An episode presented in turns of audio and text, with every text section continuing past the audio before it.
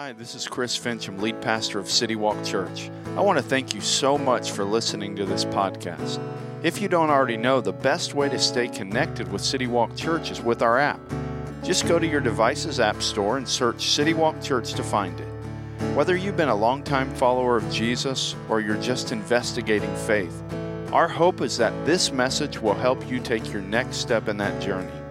If you're in the area, we would love to have you come join us in person. For more information or to plan your visit, check us out at citywalkchurch.com or on social media at We Are CityWalkCA. Morning. Go Bucks. Uh, or 40. Oh, never mind. A lot of us are sad today. It's going to be a, going to be a very unstressful afternoon for most of us, except for Rob Enix and Katie. Uh, and the, the people that like the Chiefs and the Philadelphia Eagles.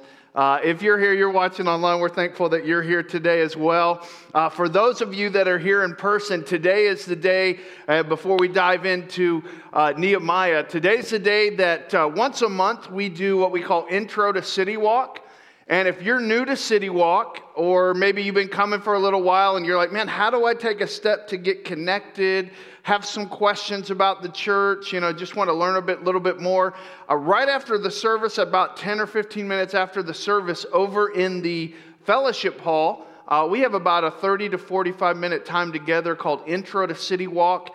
And uh, it's a spot where you'll be able to get your questions answered and uh, we'll be able to talk to you about a little bit about why we do what we do and just help you get connected. And so, uh, if that's something that interests you, uh, we'll keep it at, like I said, about 30, 45 minutes. We'd love to have you, and it starts 15 minutes after the service over in the fellowship hall. And so, uh, that's today. Uh, you, you probably know this based on how much I, I do talk about the Bucks a lot. Uh, but I grew up in Central Florida. But a lot of people are like, why would you like the Buccaneers? Are you just like a, you know, Tom Brady? You jumped on the bandwagon when he joined the team. And no, I actually liked the Bucks when they were awful for decades uh, back in the day. And, and I grew up there at Central Florida, a little town called Lakeland, which is about 30 minutes outside of Tampa. And I grew up in a home with three boys. I was the oldest of three boys. And my parents, as early as I can remember, they made faith an important part of our kind of our life and what was going on in our house. And so if you were to come to the Fincham house at any point uh, when I was growing up, it wouldn't take you long to find a Bible. There was, you know, a handful of Bibles around the house back then, and, and some of you that kind of old school grew up in church, it was that King James Version Bible. And so the, the, the version that had the these and the thous and the begots and all that kind of stuff, and it even said cuss words in it, because like, you're allowed to say that, you know, back in the day. Uh, so that, that was the Bible. And, and early on, and as early as I can remember, my parents encouraged us to read the scriptures and encouraged us as a way to build our faith to read the scriptures. So I can remember several times in my you know, growing up as a kid and then even into college, saying, okay, I'm going to read through this part of the scriptures or I'm going to try to do this Bible reading plan. And without fail, I would come to chapters like Matthew chapter 1 that were, were uh, basically a list of names, uh, a genealogy. Or I would get into the Old Testament and I would come to a chapter and it would be a list of laws or a list of ordinances or a list of families for chapter after chapter. And I don't know about you, but man, as a, as a kid and even into college, that I would get to those portions of the scriptures and be like, yeah, I, I may just pass on this chapter. And, and, and I would never have said this out loud, but I might have even thought, you know what? Why did God put this part in there?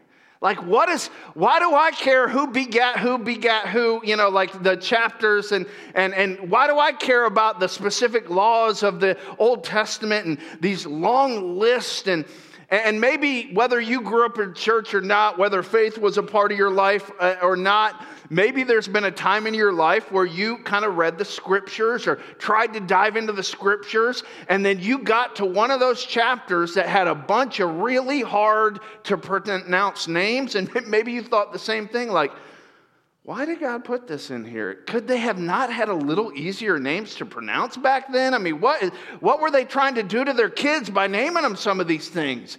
And maybe you thought the same thing. And here's the, here's the good news, and I got some good news and bad news. So, the bad news is in the story of Nehemiah, there's a chapter like that. There's actually a couple chapters. And we're, we're in that chapter today. There's, there's a chapter or two in the story of Nehemiah that, if you've been tracking with us over the past few weeks, we've been delving into who this guy Nehemiah was and part of his life. Where there's a, one of those chapters that, that maybe, and you would never say this in church, but you may have even been tempted to, like, I'm going to go ahead and just roll through this chapter, skip over, pretend, you know, just turn that page quick and get to the good stuff. And we're going to look at what part of that chapter today. But here's the, the really good news the good news is this chapter and some of the parts of the story that maybe we would have said, I don't really even know why this is in here, may be the most impactful part of the story in our lives. And so we're going to lean into one of those portions of scripture today. And just by way of review, if you're kind of new to our church or you haven't been tracking through this, this uh, series with us, this guy Nehemiah lived about 2,500 years ago. He was a Jewish guy, but he actually worked for a Persian king. He was the cupbearer for the king. And so that means, man, his job was to taste all the Super Bowl snacks before the king got them. Like that was his role. He was, as a cupbearer, he was the guy that was going to taste all the food, drink all the wine, drink anything that was going to go to the king. He was going to taste it first to make sure the king wouldn't get poisoned. And so he lived in a palace about seven or eight hundred miles away from kind of his area where his family was from, Jerusalem. And while he's there serving the king, tasting the king's food, and kind of being on the inner circle of this king, his brother Hanani comes to see him and he asks a really simple question that you would asked your brother or sister too, just like I would have. He says, Hey, bud, how are things back home? Hey, how's, how's, how's Jerusalem? How are the people back home? Because that's where Hanani had come from. And Hanani, this is what he said, and we've looked at this already, but just by way of review, here's the news that Nehemiah got. It says this the remnant, or, or the group of people in the province who survived the exile, are in great trouble and disgrace. Jerusalem's wall has been broken down and its gates have been burned. So, hey, hey, Hanani. how are things back home? Tell me the good news. Dude, it's not good back home.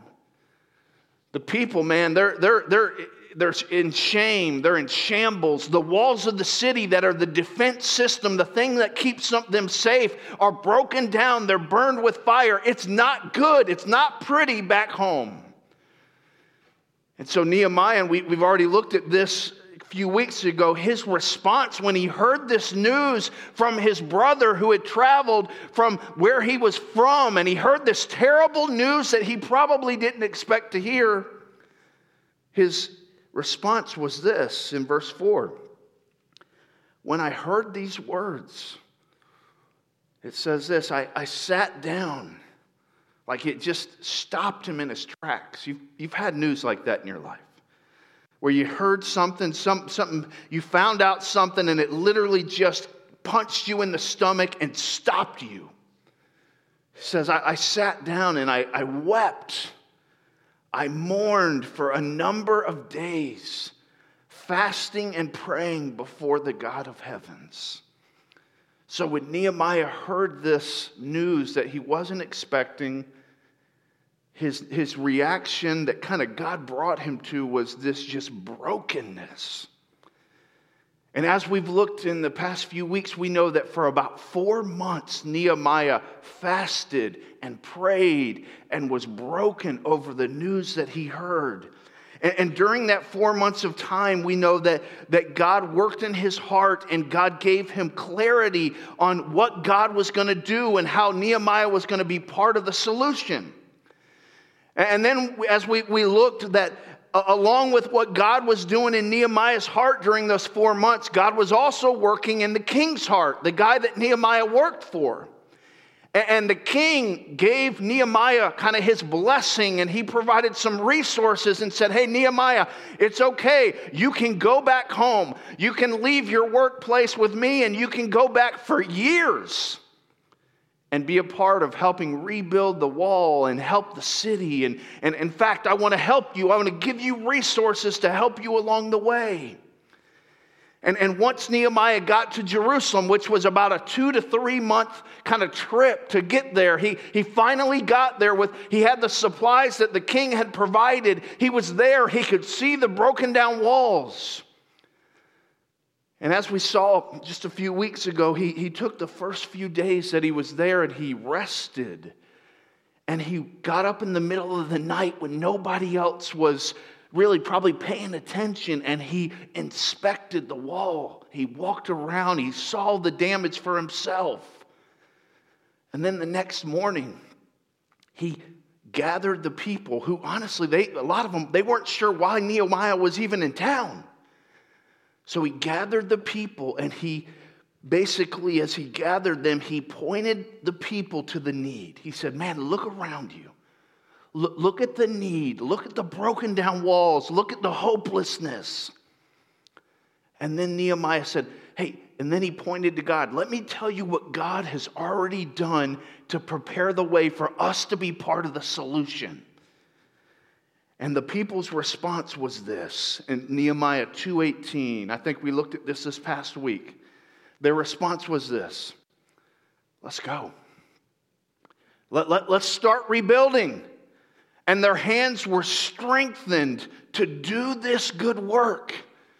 After Nehemiah had inspected the wall, and after Nehemiah had now gathered the people to say, Hey, look at what's going on. We can just look at this, we can be hopeless, and we can continue on this for years, or we can be part of the solution. And let me tell you how God has already worked on your behalf and, and as he told them this, it, you can almost see the people's like eyes light up and their heads kind of come up and no longer they discouraged and they're like, yes, let's do this.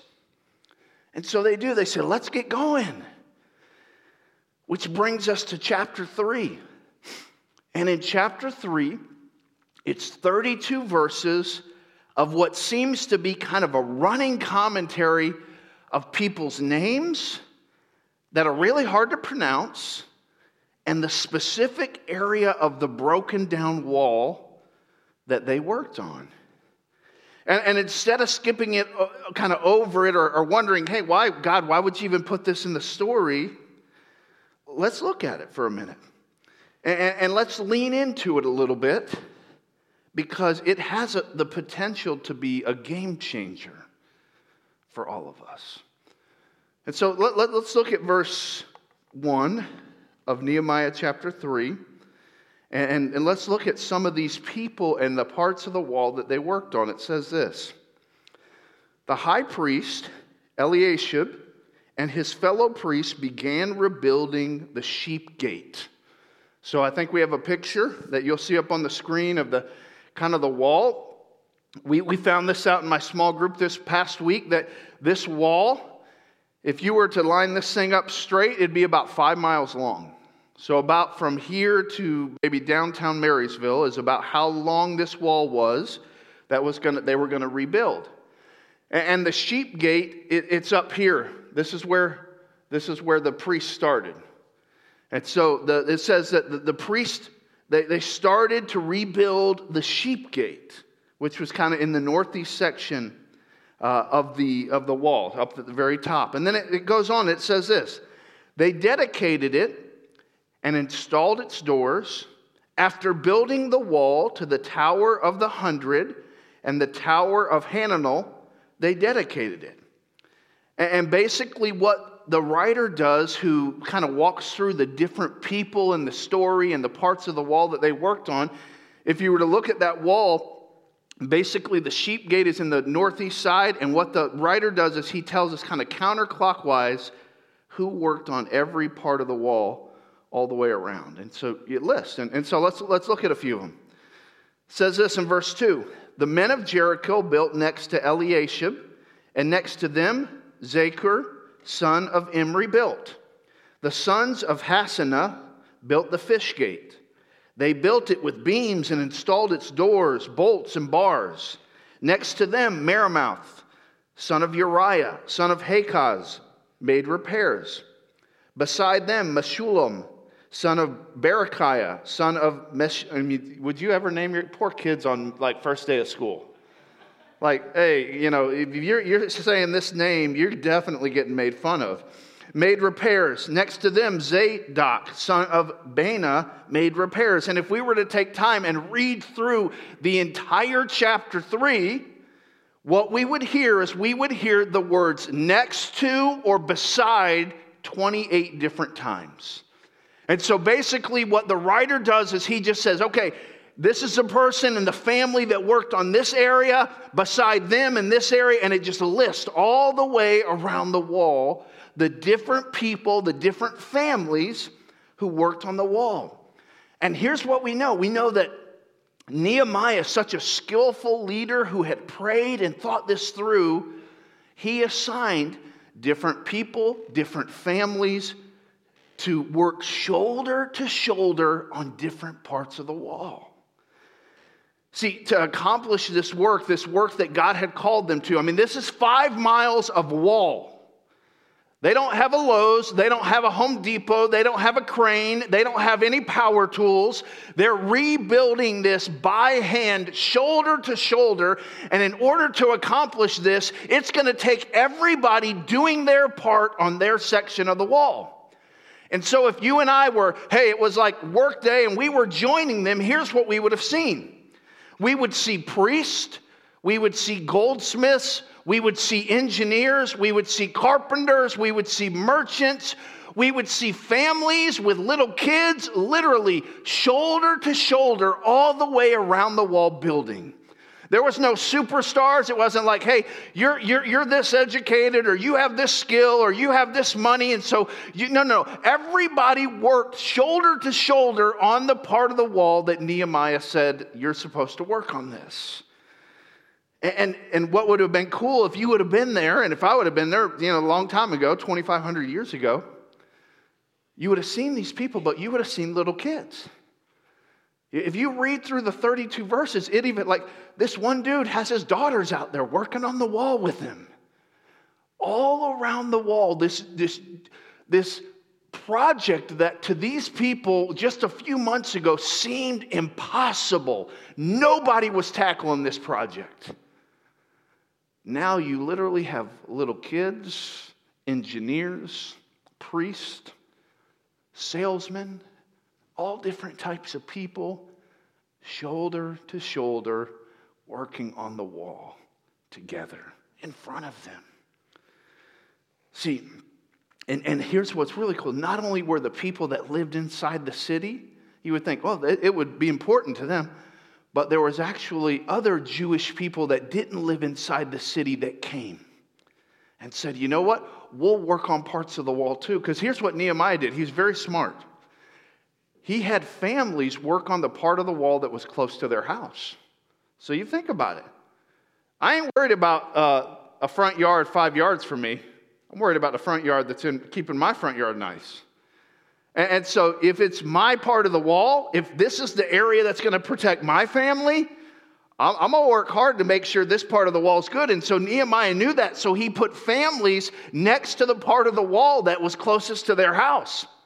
And then he had other people that didn't live inside the city come into the city, other Jewish people, and they worked on the parts of the wall that weren't close to anybody's house. He was extremely skilled, extremely thoughtful. And these people, they all contributed because they knew there was no one person, no one family, no one profession was going to accomplish this. It was going to take everybody. Here in a few hours, I've already kind of joked about it, but here in a few hours, the Super Bowl is going to be played. And here's what we know whether you love football, hate football, uh, doesn't matter if you know much about it, we all know this at the end of tonight, no one player is going to win the Super Bowl for their team. There might be a star player that, that does well, that yeah, they'll get the MVP of the game, but there's no one player that's good enough, strong enough, has it all together to be able to go against the other team by themselves and win. It's just not going to happen. It's impossible. And I would go far to, uh, so far to say that there's no one group of players that are going to be responsible for winning tonight. The team that wins tonight is going to have an offense and a defense that work hard. They have a coaching staff, they have nutritionists, they have strength trainers, they have front office people, they have medical staff, and many other people that we don't know that have literally for months been working for this moment. And, and, and, in order for the team to win tonight, whichever team does, it's not going to be because of three or four players. It's going to be because all of those people for months have been working behind the scenes, some of them, doing their job for this big accomplishment that they're hoping to get to tonight. And, and Nehemiah, and, as we look at think about them, the, the task that Nehemiah had proposed and, and he was encouraging people to be involved in and he was leading the charge on. This was a task that was huge. And there was no way that any one person, any one group had, had any ability to accomplish it by themselves. It was going to take all these different people with the tools they had, with the wall that was in front of them, doing their best to accomplish what was in front of them.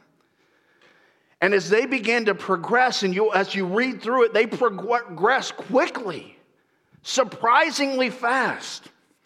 But with progress and unity also came opposition from people on the outside.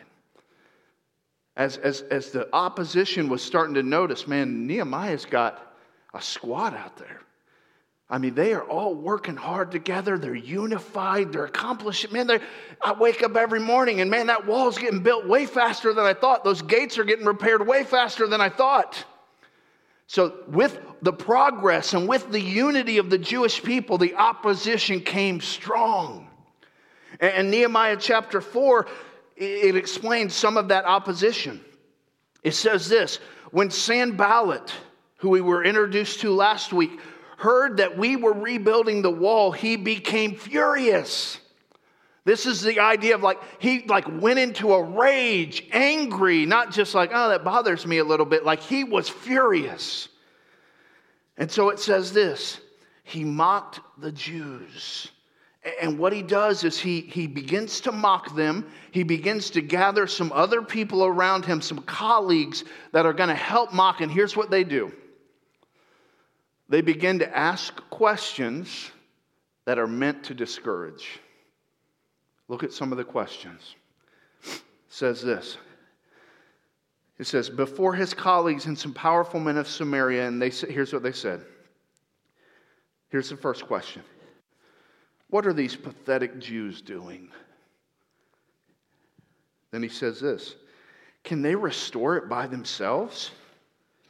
Will they offer sacrifices? Will they ever finish it? Can they bring these burnt stones back to life from the mounds of rubble? Then Tobiah the Ammonite, another one of the opposition, here's what he says. He, he was beside him and he says this. He says, Indeed, even if a fox climbed up on that wall they're building, he would break it down. And, and, so you have this opposition who is asking questions. They don't really want the answers to these questions. They're asking these questions with a purpose of discouraging. They are emotionally trying to intimidate and discourage and make these people feel small, which is not something that only happened 2,500 years ago. It's actually one of the tactics that the enemy still uses today. In fact, some of you, this week maybe, you've gone through some circumstances and the enemy is trying to make you feel small, to discourage you. And here's how he does it. I mean, he's been doing it for thousands of years. He's really good at it. Here's how he does it he makes the obstacle look overwhelming. He, he, the obstacle that's in front of you, the, the thing that's that you didn't expect to come, the challenge, the relationship that's, that's struggling, all, all the whatever that obstacle is, he, he makes that obstacle look so overwhelming. And that's what these guys were trying to do to the Jewish people. They were trying to remind them how hard this project was, how, how much work it was going to take, how well, even the work they were doing wasn't going to get it done. He, the enemy tries to make us feel small by making the obstacle in front of us look overwhelming. But then he does this, and this is what these guys did too. If he, if he can't make the obstacle look overwhelming, he will try to make your part seem insignificant. You, you felt that. Where, where you felt like what I bring to the table isn't enough. What I bring to the table is insignificant. And that's what these enemies, these opposition, they were trying to make the, they were emotionally intimidating the Jewish people. They saw the progress, they hated it, and so they threw these questions at them to discourage them and make them feel small. They wanted them to be overwhelmed by the obstacle. They wanted them to be overwhelmed with how insignificant their part was in the solution because ultimately they wanted them to quit. But Nehemiah, and, and you'll see this all through his story, he doesn't argue. You never see Nehemiah like argue back with them or try to like, let me convince you otherwise. He doesn't argue. He doesn't argue with his detractors, but what he does, he goes to God and he prays for justice in the situation. And then in verse 6, he says this this is a powerful verse. After Nehemiah's gone to God, all these people are trying to stop him and throwing these questions at him to make them feel small and insignificant. Here's what Nehemiah says So we rebuilt the wall until the entire wall was joined together up to half its height. Why? For the people had the will to keep working. Another translation says it this way the people worked with all their heart. In the midst of opposition, in the midst of the enemy trying to make them feel small, the enemy trying to discourage them by making the obstacle look big and their part insignificant, these people, they stayed focused. They didn't listen to the enemy and quit. Instead, they remained unified. They did their part and they accomplished what seemed a few months ago to be impossible. Which leads us to a couple questions. You and I, we don't have a five mile wall to build around our city. Like we hope our levees do well, you know, kind of have some walls built. So I mean, if, if ever that you know starts to go bad, we'll we'll get out there with some sandbags. But but bottom line, like that obstacle, none of us woke up today like overwhelmed by the obstacle of man, we got to get that wall rebuilt, or you know, you know, those people in Sacramento, or they're going to come and like trash our houses and like we got to get the wall around Yuba Sutter built. Now, none of us were worried about that. But, but here's the question, and, and this is a question to think about.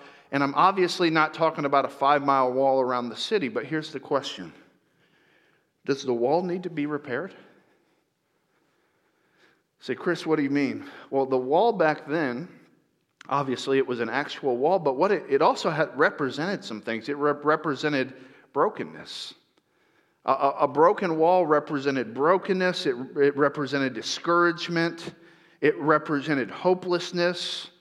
When, when we look at a broken down wall, it, it, it represented an opportunity to build, to strengthen, to make something better. And, so the question is this Does the wall need to be rebuilt? Does it need to be repaired in our area, in our life, in our family? This week, Josh and I, this Thursday, we were headed over with us, you know, starting church in Marysville in about a year. We're spending some time over there and doing some different stuff. So we were headed on our way over to have lunch at the Brick, and then we were going to do some stuff over in, in Marysville. And as we're driving, all of a sudden Josh says to me, Hey, dude, look. And there was this dude that looked to be a homeless man, like just beating the you know what out of another dude that looked to be a homeless man. And so we're, we're kind of seeing this as we're kind of pulling, you know, pulling by it. And I said, Josh, turn around. And so we went back and we stopped to right where they were at. And we went up to the guy that had been getting kind of thrashed, and we're just like, dude, are you okay? And he looked, and I, I just won't forget, he looked up at me, and his eyes, they're like the look in his eyes, I'll just not forget it. It was hopelessness, confusion. And he said, he said, just go, go, go. Like he didn't want us to bother him. I don't know if he thought we were going to do something bad to him too. And, and then we went over to the group that was there, and we were like, who did, like, who was beating him up?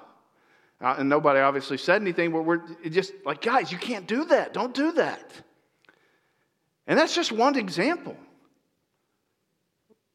Two weeks, a week and a half ago, 10 year old and, in Linda gets a drive by, gets shot, he's dead. Like the wall around us, is it needs to be repaired. Those are just like big things out that people can see but but you got things in your family that you would say man the wall needs to be repaired. There is hopelessness. There is discouragement. There is man things that could be better. There are things that could be strengthened could be built. And so this is a question that we, we have to grapple with as individuals is does the wall need to be repaired? And then the second question that it leads to is, is simple.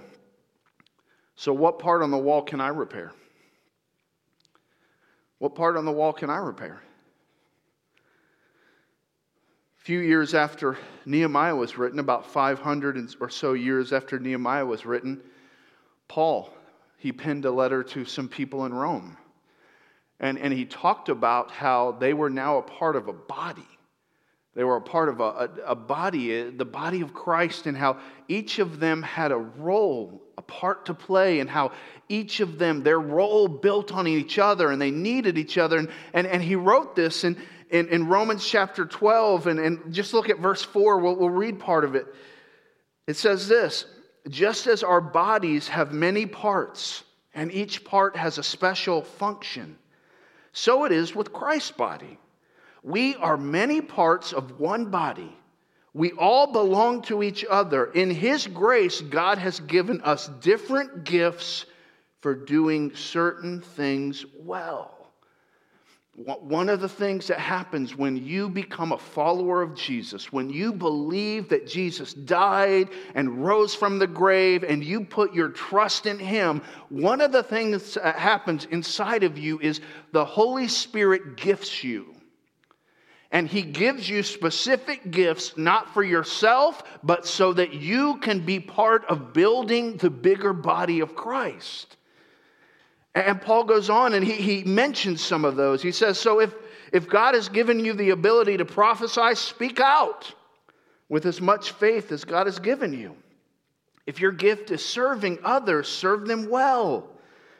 If you're a teacher, teach well. If your gift if, if your gift is to encourage others, be encouraging. If it is giving, give generously. If God has given you leadership ability, take the responsibility seriously. And if you have a gift for showing kindness to others, do it gladly. And so, Paul, 500 years after Nehemiah and the nation of Israel lived out what a great example they were of everyone doing their part. Paul reminds us that, you know what? You're part of a body. And every part of the body is important. Every part of the body has gifts and functions that it does, and the rest of the body relies on everybody doing their parts. So, so here, let me, let me, let's think.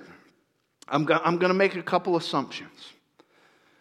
No matter where you are as it relates to faith, I'm going to make a couple assumptions. Here's the first assumption that you, you and I see the need. I'm going to make that assumption that, that there's nobody in the room or watching online that's like, you know what? No, it's, everything's perfect. No issues, no family issues, no issues in our city. Everything's great. There's no needs, there's no hopelessness, there's nothing that could be better.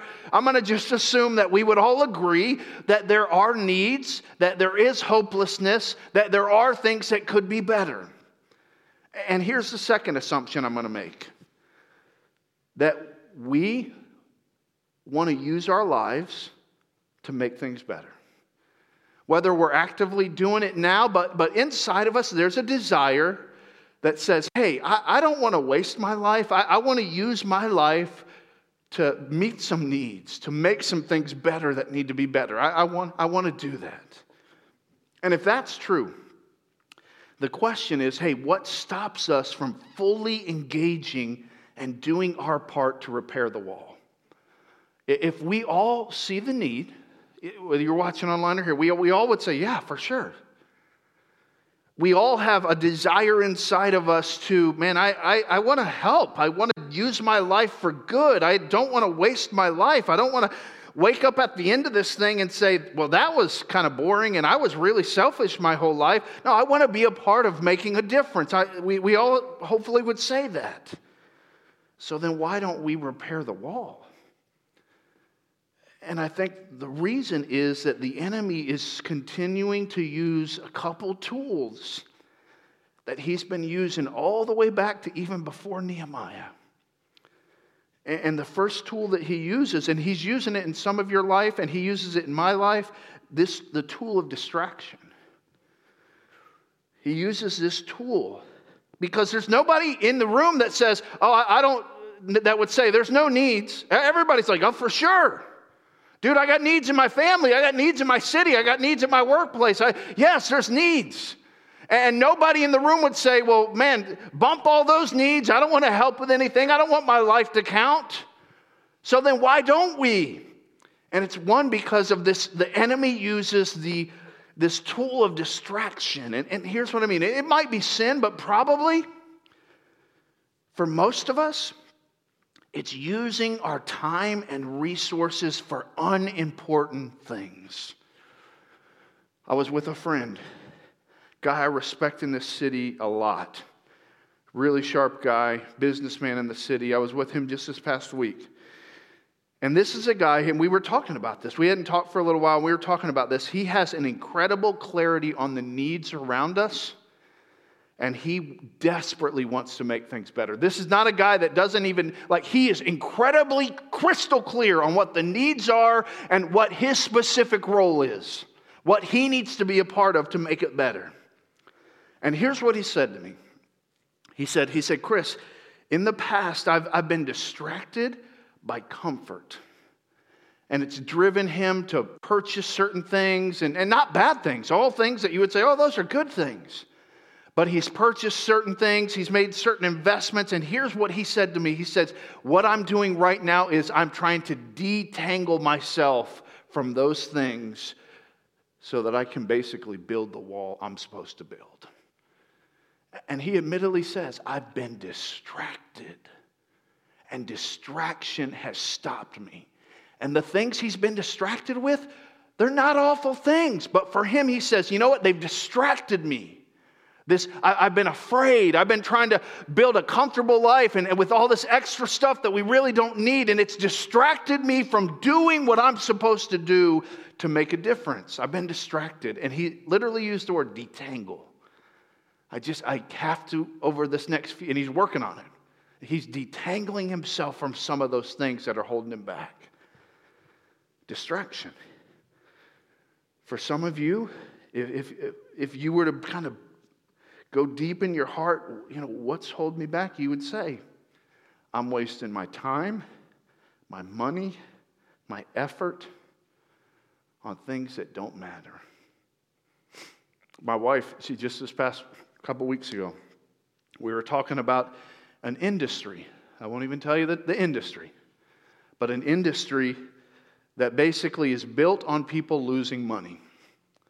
And she literally said this all the people that are spending time and money in those type of places, they should be using that time and money to make our city better.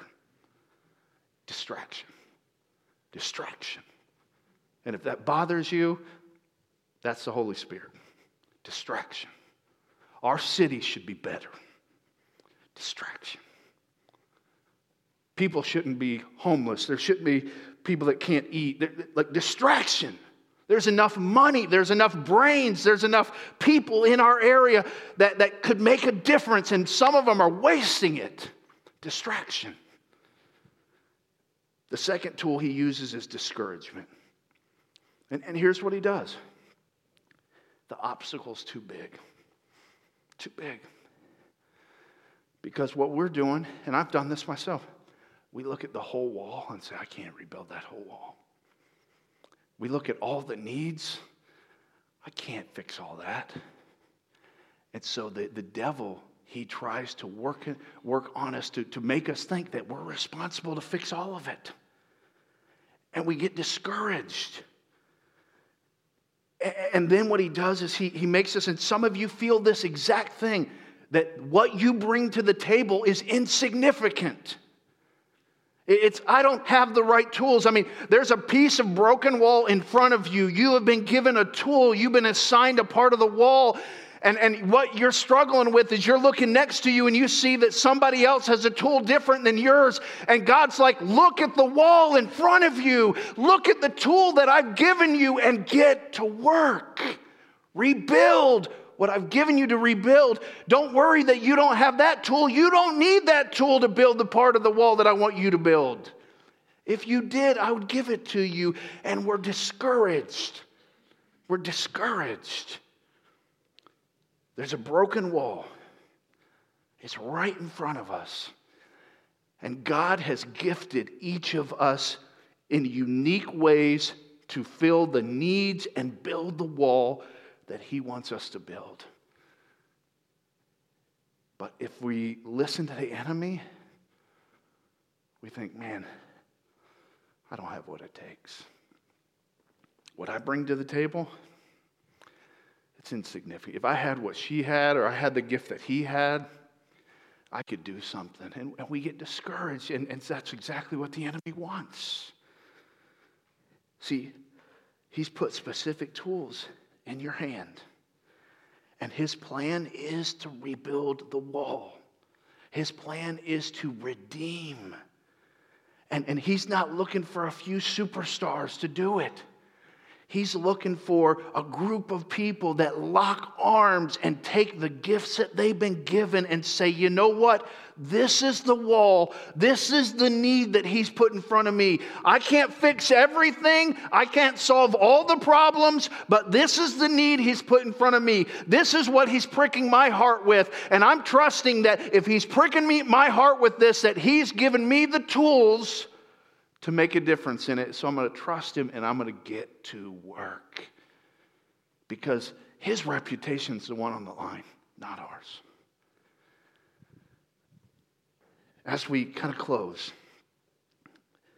whether you're 17 or 97 or somewhere in between, whether you're watching online or you're here this morning, all of us have an opportunity to bring hope, encouragement, to bring practical help and make things better in the places God puts us.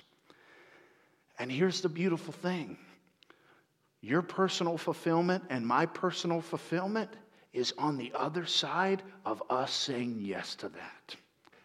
If you wonder, like, man, why just why is this thing not? I'm just kind of bored with this thing. Build the wall in front of you. Use the gifts you have to build the wall in front of you. And the fulfillment that you want, that desire, that man, I want to make a difference. It's on the other side of you taking your tool and doing the work, doing what God's called you to do, trusting Him and getting involved. And so I don't know what it is for you. I don't know what in your family is broken. I don't know what at your workplace, I don't know the needs there. I don't know where you drive in our city or in our counties that, that where you drive by something that bothers you every day and it's just part of what kind of I don't know what it is for you that there's just something that, that pricks your heart. You see something and you imagine it being better or something's bothering you or something you just see that has an opportunity to be better or strengthened. I don't know what it is for you. But here's what I'm telling you whether you're online or you're here, if God's laid something on your heart, He's going to give you the tools to build the wall He's put in front of you. Do not listen to the enemy. And let's lock arms. Let's lock arms. And let's do something special. Let's rebuild the wall. Let's bring hope to people that need hope. Let's help people that are discouraged. Let's, let's make a difference so that, man, a hundred years from now, we mattered. Our lives mattered. We did what God wanted us to do, and things are different because of it. Let's pray. With every head bowed and every eye closed, as we close up, maybe you're here, you're watching online, and you would say, Hey, Chris, I've, there's been a time in my life when I've become a follower of Jesus. And, uh, you know, there's a time, whether it was recently or a long time ago, you made that decision to follow Jesus. And when you think of the needs around you, what comes to mind? What, what pricks your heart? What have you driven by and wished it was different? What, what relationship or what family thing is just, anytime you're around it or you think of it, you just, you, you know it could be better. your heart hurts because of a need. Like, like, what is it for you? What pricks your heart? The enemy, he wants you to believe that the issues are too big. He wants you to believe that your part is too small, that your gifts are insignificant. But here's the question with every head bowed and every eye closed Would you be willing to follow Nehemiah's example? When he faced an obstacle, he didn't argue with the obstacle. He just took it to God. He told God, God, man, I'm nervous about this. God, there's a big obstacle in front of us. God, I don't know how this is all going to work. He just, he took it to God. He asked God for help. And then he just got to work. He just picked up the tools and got to work. So I don't know what that means for you. I don't know what needs are around you. But I do know that when you say yes to God, when you trust God that God has given you the gifts to do what He's called you to do, on the other side of you saying yes to Him is the fulfillment that you deeply desire. So, would you say yes? Would you step into that area of need? and just trust God to use you. Maybe you're here, you're watching online, and you'd say, Chris, I'm, I'm not a follower of Jesus. Man, God went to incredibly great lengths so that he could have a relationship with you. There was a huge obstacle, and that obstacle was sin. And sin had broken the relationship that God had with man. And so God sent his son, and his son came, lived a sinless life, died on the cross and then rose from the grave. And he died, and he died not for his own sin, but he died to pay for our sin. And so, because of what Jesus did, he, God now invites us to say yes to a relationship with Him because the obstacle has been removed. But we have to say yes. And so, whether you're watching online or you're here this morning, would you just say yes if you haven't before? You say, Chris, how would I do that? I don't have a relationship with God. I, I don't really even know how to start one. Well, just, just talk to Him, just between you and God, from your heart to His. Not out loud, but just your heart to God. Just tell Him, God, I admit to you that I've sinned. I admit to you that I've done things my own way. I've disobeyed you. Tell Him, just in your heart. And then just tell him, God, I believe that when Jesus died on the cross and rose from the grave, that he did that for me. I believe that. And then just invite God. Just say, Yes, God, I want a relationship with you. Come into my life, transform me.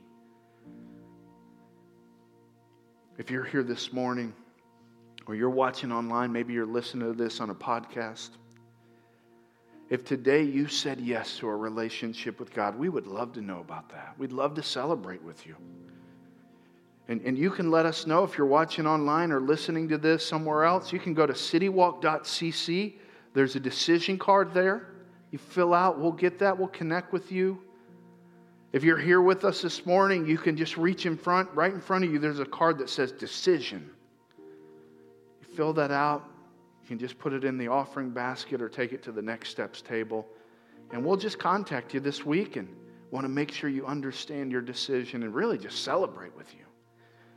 Lord, I thank you for calling us, Lord. Thank you for calling us to be a part of what you're doing. Lord, you've uniquely gifted us. You've uniquely burdened us. You've given us passion. And Lord, I pray that we would say yes to you. In Jesus' name, amen.